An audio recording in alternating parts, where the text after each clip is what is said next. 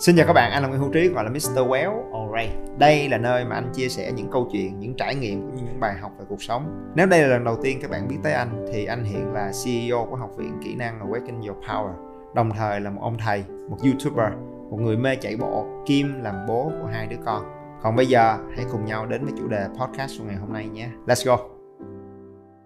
Chia sẻ với mọi người um, một câu chuyện anh nghĩ rất là thật là thật ra là anh không có nhiều chuyện nhưng mà chuyện nó nhiều cho nên anh phải nói thôi nghe. Lại phải nói với nhau về câu chuyện tiền bạc. Bởi vì thẳng thắn đi là sau cả một cái năm quần quật và đặc biệt là vật lộn với những cái áp lực à, chúng ta sẽ có những cái khoảnh khắc bâng khuâng nhìn lại cái sự tích lũy của mình.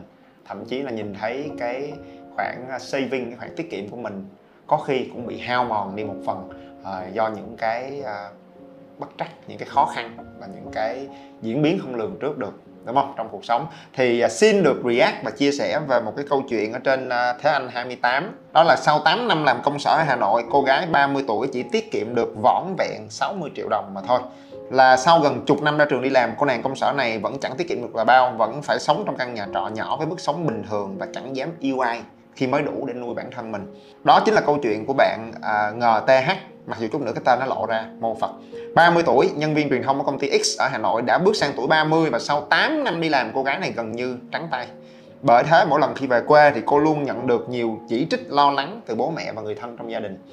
Năm 2014 sau khi ra trường thì Huyền xin vào làm tại một công ty truyền thông well, anh nghĩ đó là một cái cơ hội tốt chứ không phải là nếu làm tại công ty nhà nước thì rõ ràng nó sẽ còn khó khăn bởi vì cái thu nhập của mình nó có cái barem lương rồi đúng không? Nó có cái khung bảng lương của công chức rồi.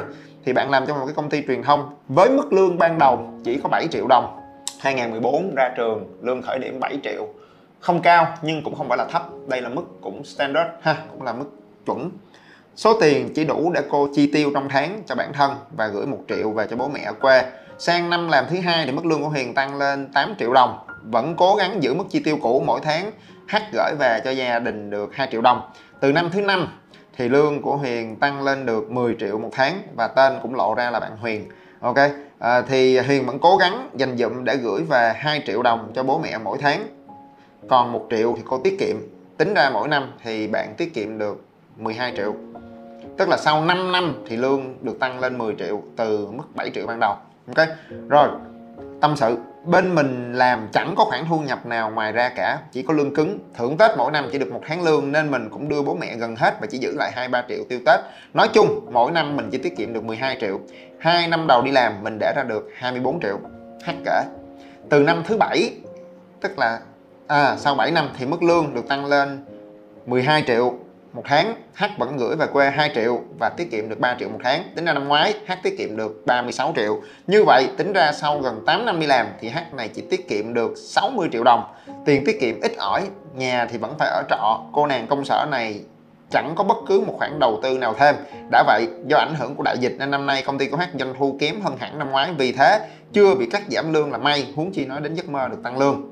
Nhiều lúc thấy tiền lương của mình chỉ nuôi được bản thân mà không dám yêu ai trong khi đó bố mẹ thì lúc nào cũng muốn con gái mình có công việc lương cao ổn định để mua được nhà và hối thúc chuyện kết hôn để họ yên tâm.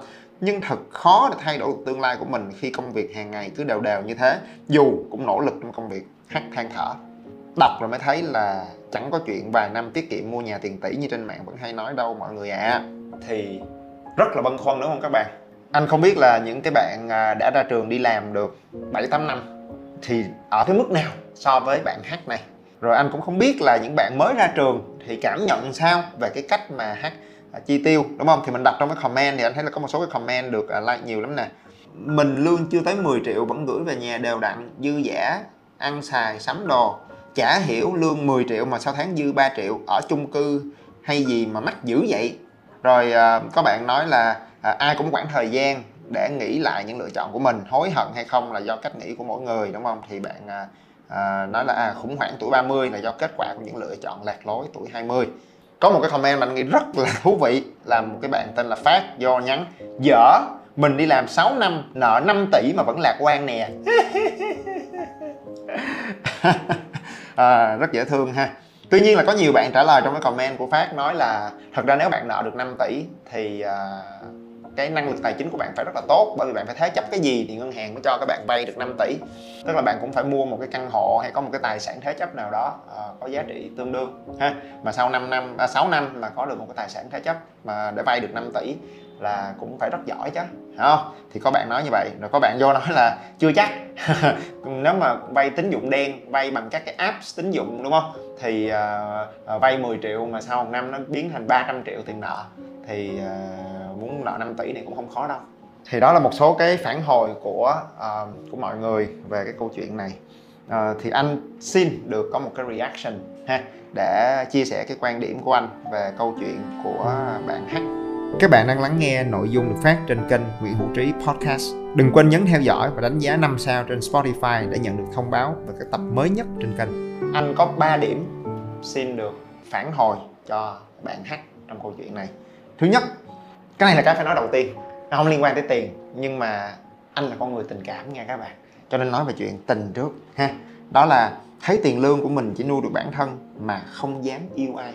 Anh hoàn toàn không đồng ý với việc này yêu là yêu không liên quan tới tiền các bạn ơi dĩ nhiên nếu mà nói là à, thấy cái tích lũy của mình nó thấp thì mình không dám làm đám cưới và lập gia đình hoặc là mình chưa dám sinh con vì sợ không đủ cái điều kiện tài chính để lo cho con mình cho tươm tất cho tới nơi tới chốn. Thì anh đồng ý nghe. nhưng nói tới tình yêu mà kêu là vì thu nhập của mình thấp quá mình không dám yêu thì anh thách em có thu nhập cao và yêu được đấy. Bởi vì yêu và thu nhập không có liên quan gì tới nhau hết. Nhìn kìa mấy đứa nhóc học sinh cấp 2, cấp 3 tụi nó yêu nhau rầm rầm rầm rầm thề sống thề chết.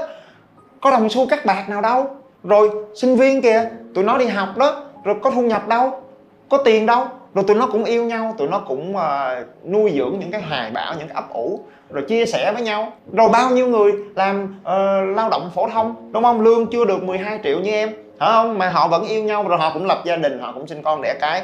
Uh, thì cái tình yêu thực ra là một cái tình cảm rất là mãnh liệt và rất là bản năng và rất là tự nhiên. Khi mà hai tâm hồn tìm được cái sự san sẻ tìm được cái sự đồng điệu tìm được cái sự thấu hiểu dành cho nhau là tình yêu nảy nở. Không liên quan gì tới chuyện tiền bạc hết. Em chưa yêu được thì em phải chịu trách nhiệm lại tại vì em chưa yêu được. Không liên quan gì tới thu nhập hết. Nghe còn nói thiệt với em là ngày hôm nay uh, tỷ phú kìa tiền đầy ra rồi cũng bị vợ đá như thường. Bill Gates nè Elon Musk nè vợ đá luôn. Cho nên là cái đầu tiên là mình phải thẳng thắn cái điều đó trước cái đã. Nghe em chưa yêu được là bởi vì cái duyên nó chưa tới. Hoặc là em có những cái tổn thương trong tâm hồn của mình mà em chưa có chữa lành được để mở lòng ra và đón nhận tình yêu. Tình tiền phải rạch ròi. Cái thứ hai nói về chuyện thu nhập nè. Thì uh, cái mức lương khởi điểm của bạn làm việc trong một công ty truyền thông thẳng thắn mà nói là mức lương bình thường. Không cao nhưng cũng không thấp. Nhưng cái mà mình nhìn thấy đó là sau 8 năm đi làm mà mức lương của mình chỉ tăng lên 12 triệu.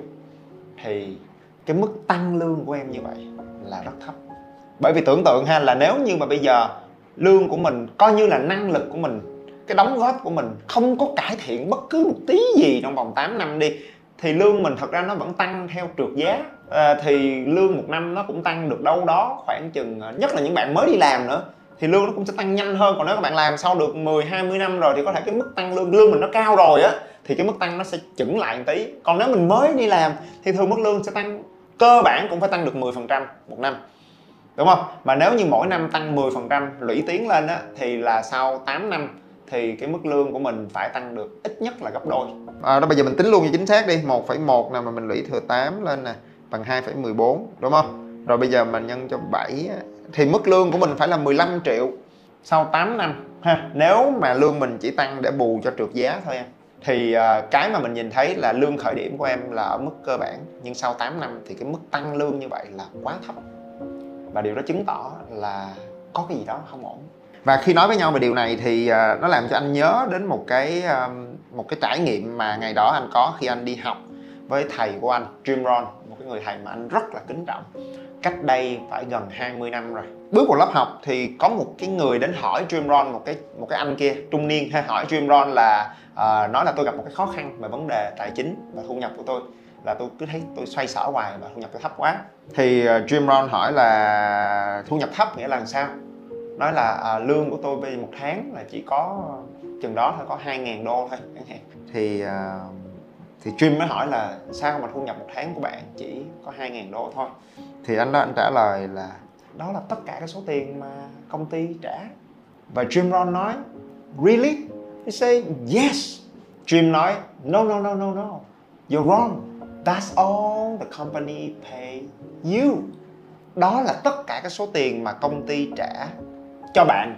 Còn đó không phải là số tiền mà công ty trả mỗi tháng, đó không phải là tất cả số tiền mà công ty trả mỗi tháng. No. Tại vì mỗi tháng công ty trả cái số tiền lương rất là lớn, nhưng mà bạn chỉ lấy được có 2.000 đô mà thôi.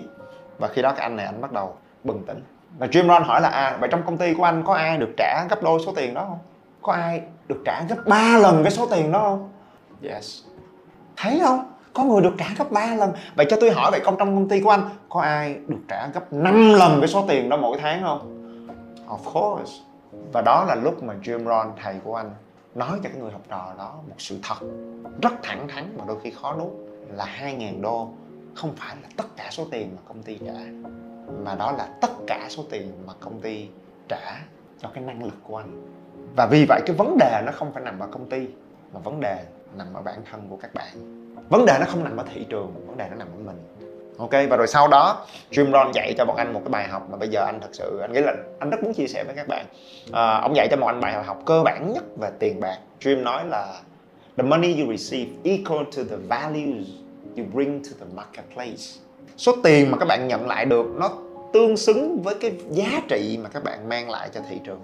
Cho nên nếu ngày hôm nay Jim nói các bạn muốn tăng cái số tiền mà mình nhận được thì có hai yếu tố mà mình phải điều chỉnh. Một là the marketplace là thị trường. Hai the values là cái giá trị mà mình mang lại. Và đây là hai cái yếu tố mà chúng ta có thể cân nhắc thay đổi nó. Và khi các bạn làm được điều đó số tiền mình nhận được sẽ bắt đầu thay đổi thầy anh nói là gì? Đầu tiên là các bạn phải xác nhận được cái marketplace, cái thị trường mà trân trọng cái giá trị của các bạn.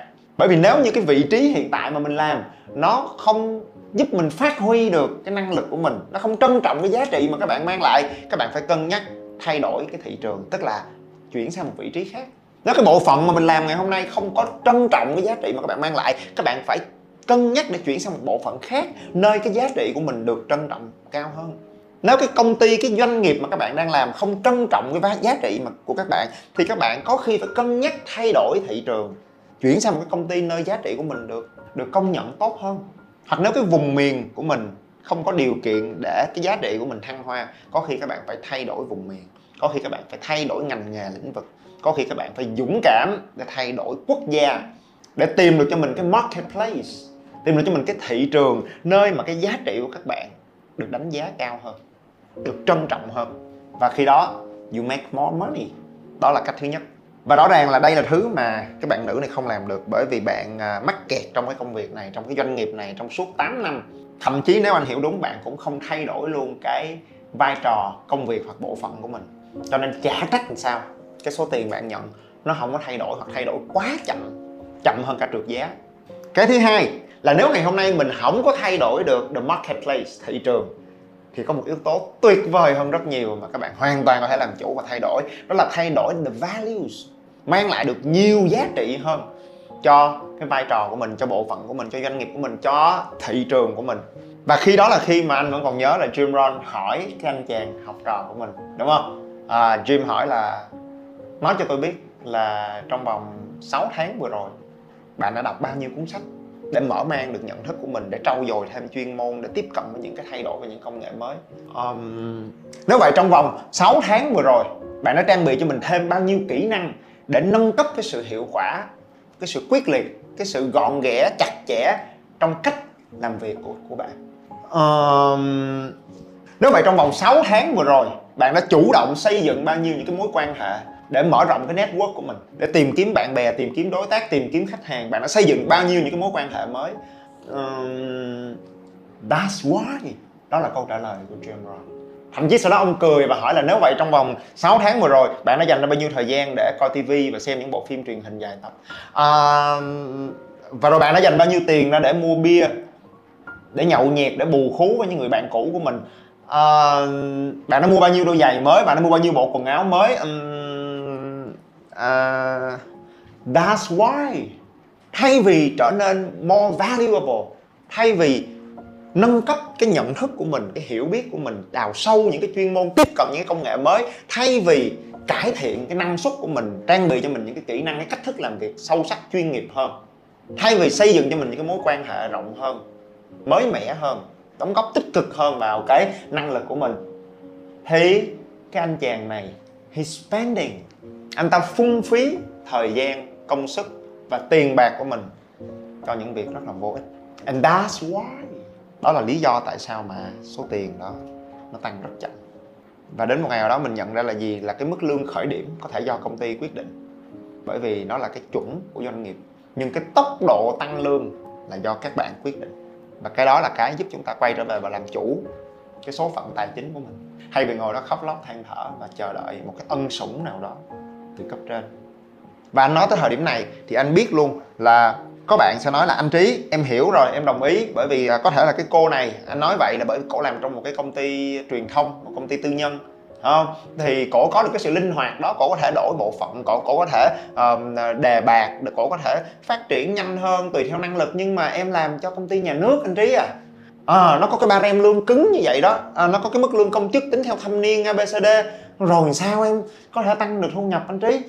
Thì anh nghĩ đơn giản lắm là mình có thật sự có cái ý chí và có những cái mục tiêu để mình chinh phục để rồi mình quyết liệt hơn hay không để thay đổi cái marketplace.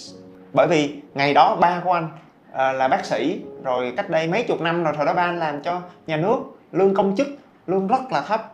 Nhưng mà khi mà ba má của anh thật sự muốn kiếm tiền thì họ À, tìm thêm những công việc để có thêm thu nhập. Ba và má của anh uh, sau uh, đi làm uh, ở bệnh viện xong rồi làm phòng mạch để kiếm thêm tiền. Rồi nếu mà lúc đó khó khăn quá đi tại vì lúc đó là mới giải phóng xong thiếu thốn đủ bề hết hai vợ chồng tay trắng không có đồng bạc nào hết thì ba má của anh à, đi kiếm thêm công việc đi à, dán bao mấy cái bao giấy á không rồi nhận về rồi buổi tối hai vợ chồng ngồi hị hụi hị hụi cùng nhau dán một trăm hai trăm cái bao gì đó để mình lấy thêm thu nhập. They are willing to do it. Họ sẵn sàng nỗ lực để thay đổi, để tìm kiếm cho mình một cái thị trường mới, để tìm kiếm cho mình cái cơ hội mới.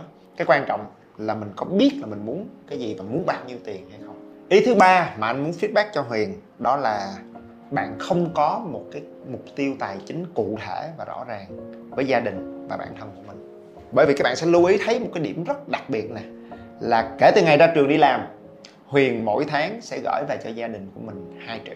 8 năm trước cũng là 2 triệu một tháng. 8 năm sau vẫn là 2 triệu một tháng. Cho nên câu hỏi, tại sao lại là 2 triệu? Có chắc là 2 triệu đủ không? Lỡ nó dư thì sao? Và gia đình mình có thật sự cần 2 triệu không? Một triệu có được không? Hiểu tại sao anh hỏi câu hỏi này không các bạn? Bởi vì đó là một hành vi cực kỳ phổ biến của các bạn trẻ ngày hôm nay. Là khi mới ra trường đi làm một cái, là mặc định là mỗi tháng còn dư một ít tiền, không biết làm gì với nó, thì gửi về cho gia đình của mình. Mà không làm rõ cái sự mong đợi và cam kết từ hai phía. Và gửi về như một cái thói quen mặc định mà không cân nhắc. Và tưởng tượng xem các bạn là nếu như chúng ta thật sự làm một cái động tác mà rất nhiều người Việt Nam ngày hôm nay không làm được đó là ngồi xuống và thẳng thắn trao đổi về chuyện tiền bạc với ba mẹ của mình. Là ba mẹ ơi con mới ra trường đi làm hiện nay con cũng có thu nhập rồi thu nhập của con tháng được chừng này. Rồi mỗi cuối tháng con giữ lại được chừng này. Thì con cũng sẵn lòng uh, gửi tiền về để hỗ trợ gia đình. Ba mẹ thật sự cần con gửi bao nhiêu tiền mỗi tháng. Và lúc đó rất nhiều ông bố bà mẹ Việt Nam cũng sẽ làm một cái cách truyền thống rất là dở. Đó là thôi mày gửi nhiêu cũng được. À, không sao không sao thì mày thích nhiêu mày gửi thôi mày có nhiêu mày gửi. À, tao thì cũng không thiếu thốn nhưng cũng không dư giả gì thì mày gửi nhiêu cũng được. Cuối cùng cả hai bên đều không biết được cái mong đợi và cái mục tiêu rõ ràng là vậy là bao nhiêu. Cho nên nếu như trong cái hoàn cảnh này huyền có được cái sự mạch lạc và ba mẹ của huyền cũng có được một cái sự rõ ràng và tưởng tượng xem là nếu như thật ra họ chỉ cần một triệu, thì trong vòng 8 năm, Huyền đã có thể để dành thêm được cho mình 96 triệu. Nghĩa là tới thời điểm này, cô gái này đã có được cho mình 156 triệu. Còn nếu như khi mà Huyền chia sẻ điều đó và bố mẹ của Huyền nói là tất cả những gì ba mẹ cần và mong muốn là làm sao con sớm ổn định được cuộc sống con ở trên Hà Nội. Ba mẹ muốn con có được cái nền tảng tài chính cho nó vững vàng để con tự tin hơn. Rồi nếu con có yêu ai đó thì con cũng uh, sẵn sàng để con có thể lập gia đình. Rồi hai đứa bay gom tiền vô mua cái căn hộ nho nhỏ để an cư lạc nghiệp. Đó là cái mong đợi quan trọng nhất của ba má ở thời điểm này. Còn tụi tao có thể gồng lên được thêm 5 6 năm nữa để tự xoay sở. Mày đừng lo. Và nếu như hai ông bà nói điều đó và nó cũng tương xứng với cái ý mà chúng ta nhìn thấy trong cuối cái bài chia sẻ của bạn Huyền ở đây. Thì có khi trong vòng 5 6 năm, đầu tiên Huyền không nhất thiết phải gửi tiền mỗi tháng về nhà 2 triệu. Và khi đó, tưởng tượng xem các bạn, đi hết 8 năm 96 tháng, Huyền đã có thể có thêm cho mình 192 triệu, cộng thêm 60 triệu tiết kiệm nữa sẽ là 252 triệu biết tao tính có chính xác không? Tao lấy máy tính tao bấm cho chắc cú bây ơi 96 nhân 2 bằng cộng 60 Trời ơi tôi tính như thần luôn quý vị ơi. 252 triệu. Các bạn có nhìn thấy không? Con số hoàn toàn khác. Và nếu 252 triệu đó mà Huyền dùng nó để đặt cọc mua một căn nhà và vay 70% giá trị căn hộ đó à, thì à, bạn đã có thể mua được một cái căn hộ trị giá 840 triệu. Còn nếu nói là muốn mua căn hộ bạc tỷ thì bạn chỉ cần nỗ lực và chia sẻ với gia đình và có khi vay gia đình 48 triệu nữa thôi là bạn đã có thể có 300 triệu để đặt cọc ha. Và khi đó bạn có thể mua được căn hộ. Đây là lợi ích của việc chúng ta thẳng thắn rõ ràng và minh bạch về những mong đợi và mục tiêu tài chính của mình và nói thật với các bạn luôn đó là điều mà anh đã làm được. Và anh nghĩ anh rất may mắn có được cái sự hỗ trợ đó trong gia đình của anh. Cái ngày mà anh ra trường đi làm thì thật ra lương của anh cũng rất là tốt. Anh làm và nhận lương nước ngoài đúng không? Cho nên thu nhập của anh rất là tốt. Và các bạn có tưởng tượng được không? Là năm sáu năm sau khi anh ra trường đi làm liên tục sau đó anh không có gửi tiền cho ba má của anh. Bởi vì ngày đó ba má của anh đã rất thẳng thắn ngồi xuống và nói là à, mặc dù ba má cũng làm nhà nước thôi rồi à, rồi làm thêm công việc phòng mạch này nọ thì ba mẹ cũng không phải dư dả gì. Nhưng ba mẹ ngày hôm nay có được cái sự tích lũy má của anh rất là căn bản về chuyện tiền bạc. Không phải là nhà đầu tư 4.0 cái gì đâu nghe ha. Cơ bản là người miền Trung mà cho nên là rất là uh, cẩn trọng rồi luôn tiết kiệm tiền rồi gửi ngân hàng rồi mua vàng kiểu cũng truyền thống rồi rồi sau này có tiền đủ đủ một chút thì mua đất rồi để năm cả năm 10 năm gì đó rồi mới bán kiểu vậy đó ha. Chứ không phải là những cái nhà đầu tư thiên tài 4.0 gì đâu nghe rất là truyền thống thôi. Nhưng mà cơ bản là bố mẹ của anh là những người rất là căn bản về mặt tiền bạc, ha. Và bố mẹ của anh chia sẻ rất thẳng thắn là ba mẹ có cái khoản tiết kiệm để lo cho ba mẹ. Và hiện nay các con độc lập ra trường đi làm có thu nhập, ba mẹ rất là mừng. Là khỏi phải lo cho tôi quay nữa. Và bây giờ ba má hoàn toàn có thể tự xoay sở rất là thoải mái với số tiền tích lũy của ba mẹ nghe. Cho nên ba mẹ không cần tụi con gửi tiền cho ba mẹ mỗi tháng. Mà cái ba mẹ cần là tụi con rất nghiêm túc với chuyện tiền bạc của mình tích lũy và lo cho bản thân lo cho gia đình lo cho con cái cho thiệt là tốt. Thì đó là cái ba mẹ muốn nhìn thấy. Và vì vậy mà 6, 7, 8 năm sau khi anh ra trường đi làm mặc dù thu nhập của anh rất là tốt anh không có gửi tiền cho má anh. À, anh vẫn mua quà sinh nhật anh vẫn có những cái hoạt động chung với gia đình rất là thoải mái vui vẻ nhưng không có gửi tiền mỗi tháng bởi vì má anh không cần. Và bà nói thẳng không đồng là số tiền mà tao cần mỗi tháng.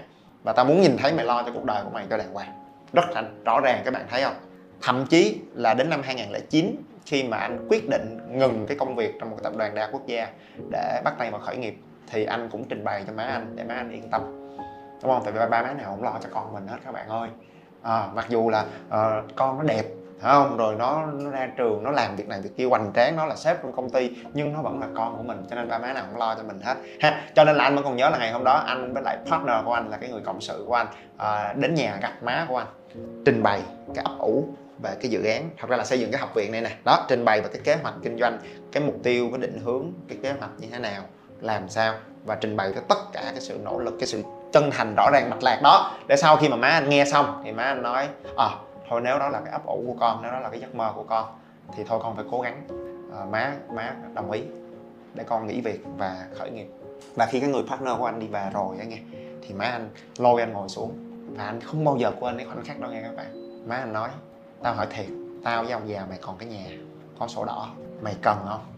Má thấy cái kế hoạch này hay má thấy cái việc con làm là việc mà con yêu thích và nó ý nghĩa. Có cần ba má giúp gì không? Tao với ổng có thể cầm sổ đỏ để vay tiền cho mày, để mày phát triển cái việc kinh doanh. Xúc động lắm nghe các bạn. Không mà nói muốn khóc luôn là nói giờ nhớ lại cũng khóc. Không bao giờ quên cái khoảnh khắc đó. Hết thì anh nghĩ, đó là cái điểm thứ hai mà anh muốn các bạn nhìn thấy, là không những mình minh bạch và rõ ràng về cái mong đợi tài chính với bố mẹ của mình, mà các bạn phải có cái kế hoạch tài chính cho riêng mình. Mình biết mình muốn làm cái gì, mình biết mình muốn mua cái căn nhà, hay mình muốn mua cái chiếc xe, hay mình muốn xây dựng cái doanh nghiệp hay nhảy vào một cái dự án quan trọng nào đó, mình phải biết mình muốn cái gì và muốn bao nhiêu tiền. Và khi mình biết rất rõ mình muốn cái gì, các bạn sẽ kinh ngạc nhận thấy là gì? Cuộc đời sẽ bắt đầu giúp mình.